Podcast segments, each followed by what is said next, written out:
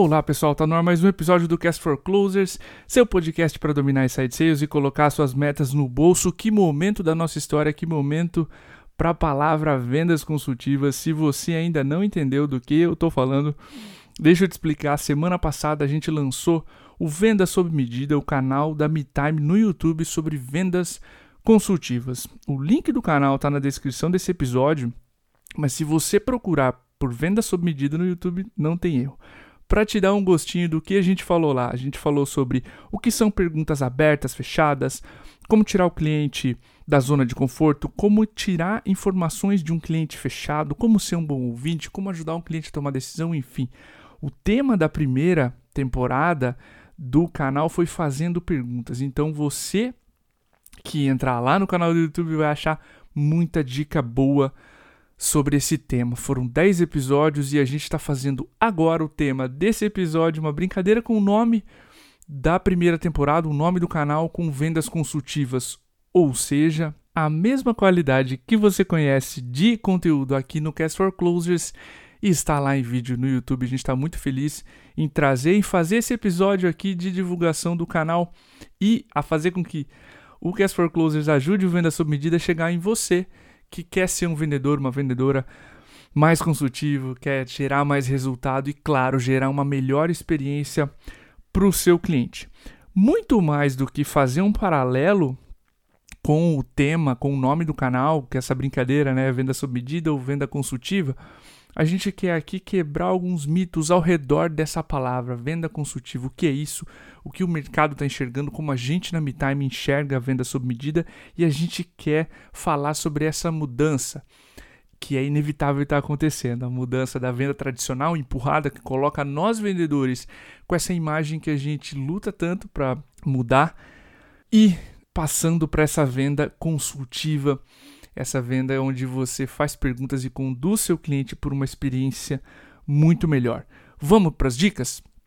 A dica número um é: primeiro a gente precisa estabelecer o que é vendas consultivas, tá? E existe um mito aqui de um vendedor é, só é consultivo quando faz perguntas, tá?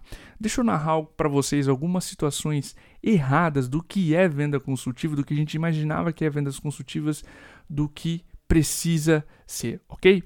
Ser consultivo não é deixar de discordar, tá? É juntar fatos, é juntar dados, validar hipóteses e aí sim dar a sua perspectiva, vendedor, vendedora, como especialista em um tema que você entende, você vive e você respira. Então não é deixar de discordar. Ser consultivo também não é perguntar e pensar na próxima pergunta. Um erro muito comum é perguntar e ouvir. Ser consultivo é saber no que prestar atenção e o que ignorar. É reconhecer o que é importante e o que é só uma reclamação, um ruído, algo que não vai trazer mais informação. Ser consultivo é não se deixar levar pelas consequências de um problema e se investigar o que causou aquele estrago. Deixa eu trazer um exemplo para você. Lembra que todo incêndio é uma consequência, nunca uma causa. O seu cliente vai narrar o incêndio para você e o seu papel é investigar o que é que causou o fogo problema causa de tudo. E ser consultivo não é também um erro muito comum atirar perguntas por mera formalidade e tentar convencer depois. Ser consultivo é ouvir, entender o problema e customizar a melhor solução, mesmo que ela não seja sua. A gente faz uma brincadeira no canal que é o alfaiate, ele tá preocupado com a melhor roupa para você. Ele sabe que se não se preocupar, não tiver esse comprometimento com a melhor roupa para você, a profissão dele desaparece. E é esse comprometimento que a gente precisa ter como vendedor. Então a primeira dica é a gente quebrar tudo que a gente imaginava sobre vendas consultivas e começar a reconstruir. É sim discordar, é fazer boas perguntas, é trazer informação, é se portar como especialista é customizar a melhor alternativa mesmo que ela não seja sua. Eu falei sobre perguntas e a dica número 2 é a gente entender o que são e como usar perguntas abertas e fechadas. Primeiro de tudo, perguntas fechadas, como o próprio nome diz, trazem respostas fechadas, limitadas. O mais comum exemplo é quando você pergunta: "Tá tudo bem?" e a pessoa responde: "Tá". É, você só tem dualidades sim e não. É, são perguntas com respostas limitadas. Perguntas abertas não, são respostas ilimitadas.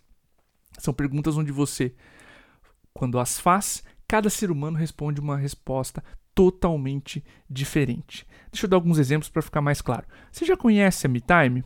Você conhece o conceito que a gente trabalha? Você já tem um processo de vendas? São perguntas fechadas. Meu cliente, meu prospect só pode responder sim e não. Agora, como transformar essas perguntas em perguntas abertas? Me conta um pouco mais de como é que tu chegou até a MeTime e como é que você acha que a gente pode te ajudar. Ponto. Essa é uma pergunta que cada cliente vai narrar um modo de que conheceu a empresa e como ele acha que a gente, o que somos e como podemos ajudar. Outra pergunta aberta. Como é que esse assunto entrou em prioridade no teu 2020, nesse ano maluco?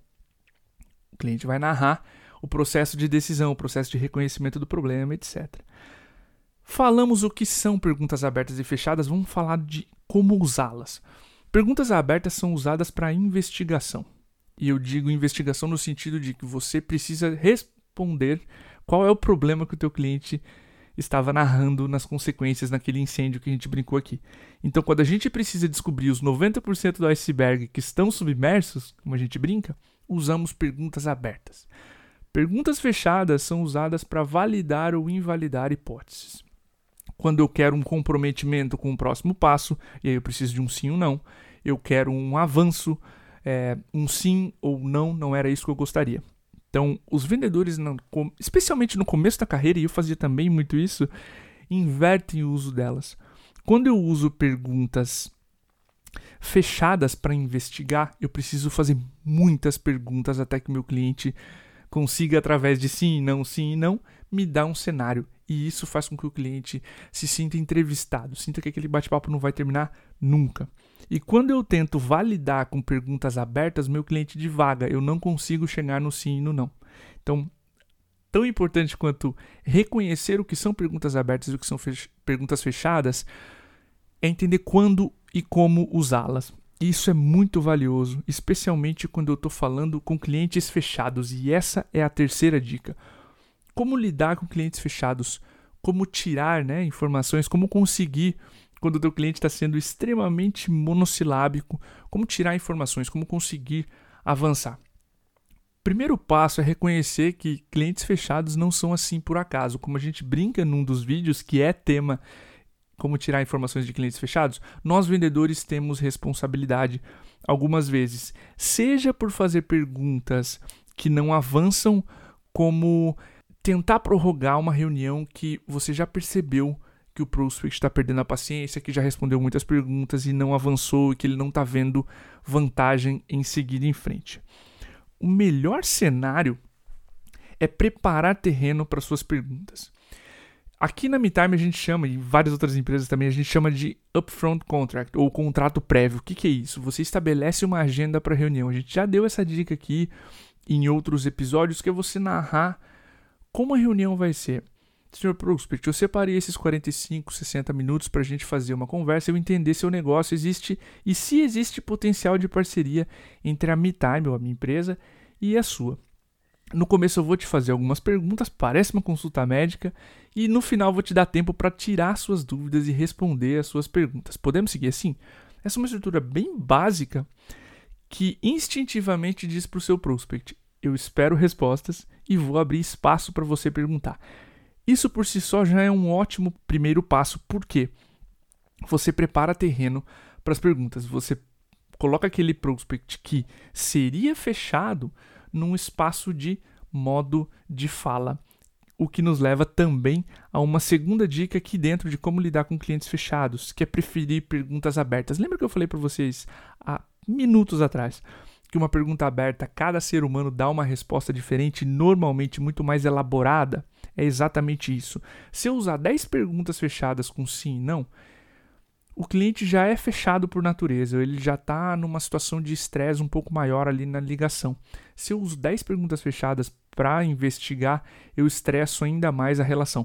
Então, se eu coloco perguntas abertas na investigação, com clientes fechados, eu preparo mais o terreno para que ele ou ela me diga o que eu preciso na forma de frases mais abertas, situações narradas, problemas ventilados.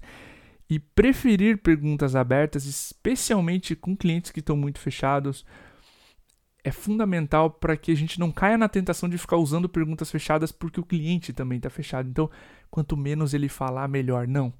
Nesse caso, você quer extrair informações para fazer um diagnóstico preciso e você precisa também narrar essa essa situação para o teu cliente. E aí entra a terceira dica aqui. Você, se ainda assim teu cliente estiver fechado, levanta o incômodo. Senhor Prospect, essas perguntas são para fazer um diagnóstico da tua empresa e avaliar o potencial de parceria entre nós. Se alguma delas te incomodar, por favor, me avisa. Isso por si só, às vezes, tira um sorriso, relaxa e abaixa o estresse ou o tom daquela ligação. Então, como vendas é um teste, testa isso com 5, com 10 clientes, com esses, especialmente com prospects fechados. Avalia como eles estão se comportando, avalia como essas dicas que a gente está te dando aqui performam e principalmente como os clientes reagem a elas, reagem à sua confiança, reagem à sua disposição de dar um passo para trás e falar: oh, talvez se não for a melhor hora, a gente converse em outro momento. Isso por si só já tende a tirar um pouco da atenção.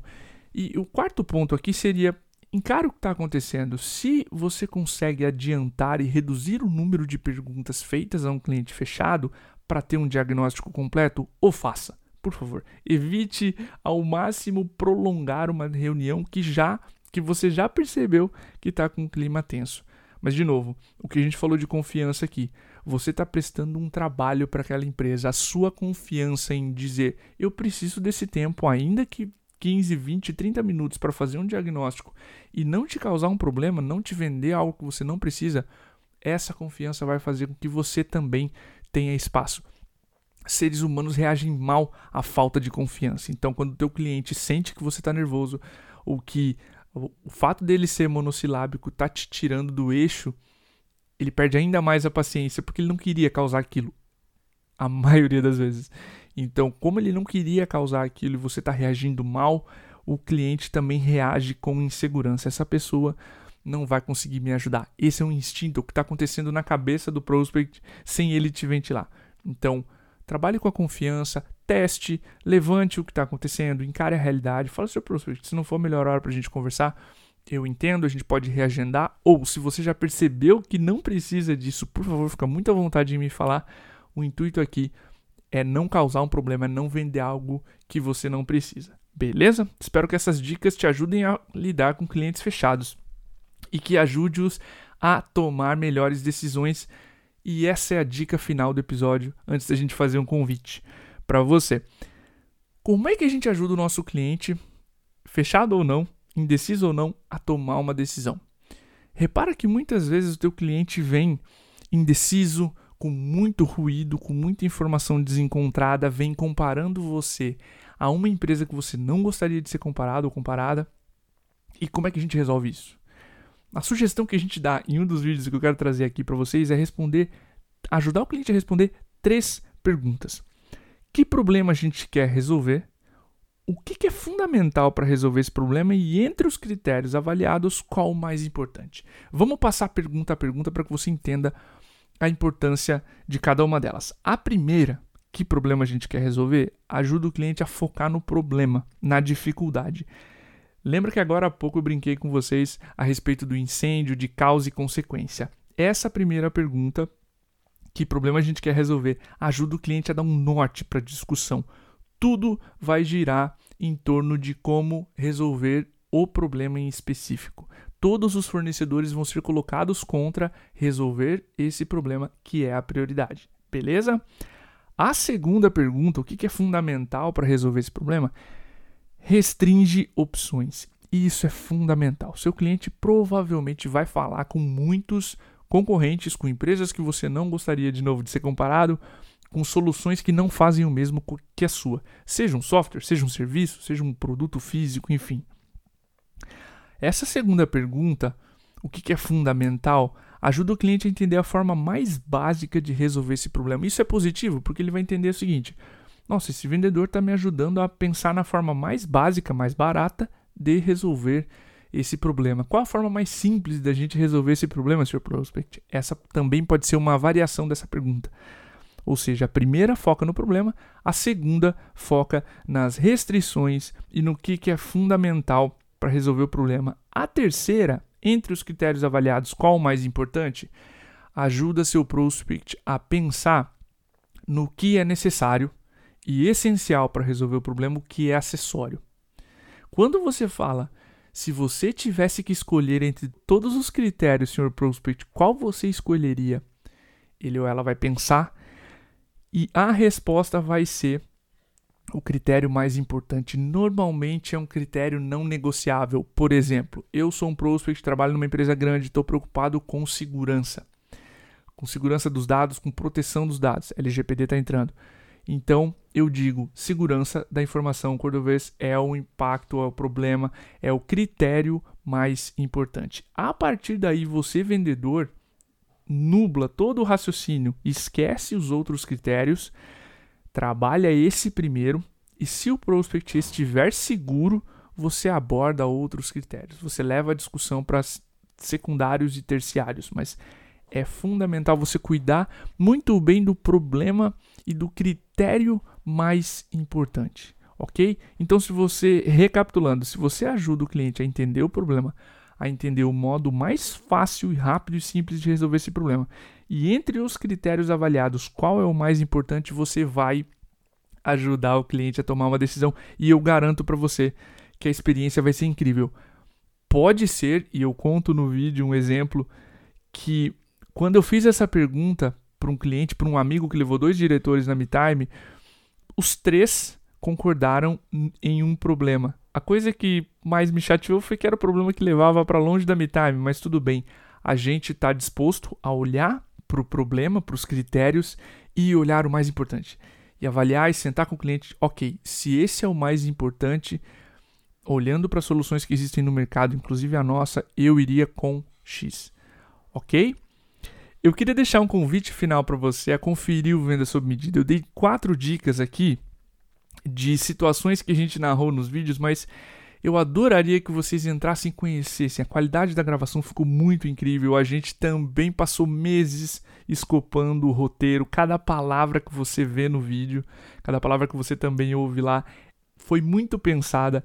Então, a gente abordou outros temas que eu não comentei aqui, como como ser um bom ouvinte, como tirar seu cliente da zona de conforto, como inverter a conversa quando o teu cliente começa fazendo perguntas e te bombardeando, enfim, como fazer seu prospect, como usar perguntas para que o seu prospect não desapareça, tema do último vídeo da temporada. Então, aproveita esse conteúdo. O mesmo carinho que a gente coloca aqui no Cast for Closers está lá no formato de vídeo para que você confira essa primeira temporada, beleza? Esse é o nosso convite, o link vai estar tá aqui na descrição desse podcast também para que você consiga acessar. De novo, se você digitar Venda sob medida no YouTube, você vai encontrar toda a primeira temporada lá, o trailer de lançamento, enfim, um projeto que a gente lançou com muito carinho e a partir de agora acompanhe a gente na geração de conteúdo da MeTime. Eu espero que vocês tenham gostado desse episódio aqui, das dicas em como ser consultivo. E nos vemos no próximo episódio. Um abraço.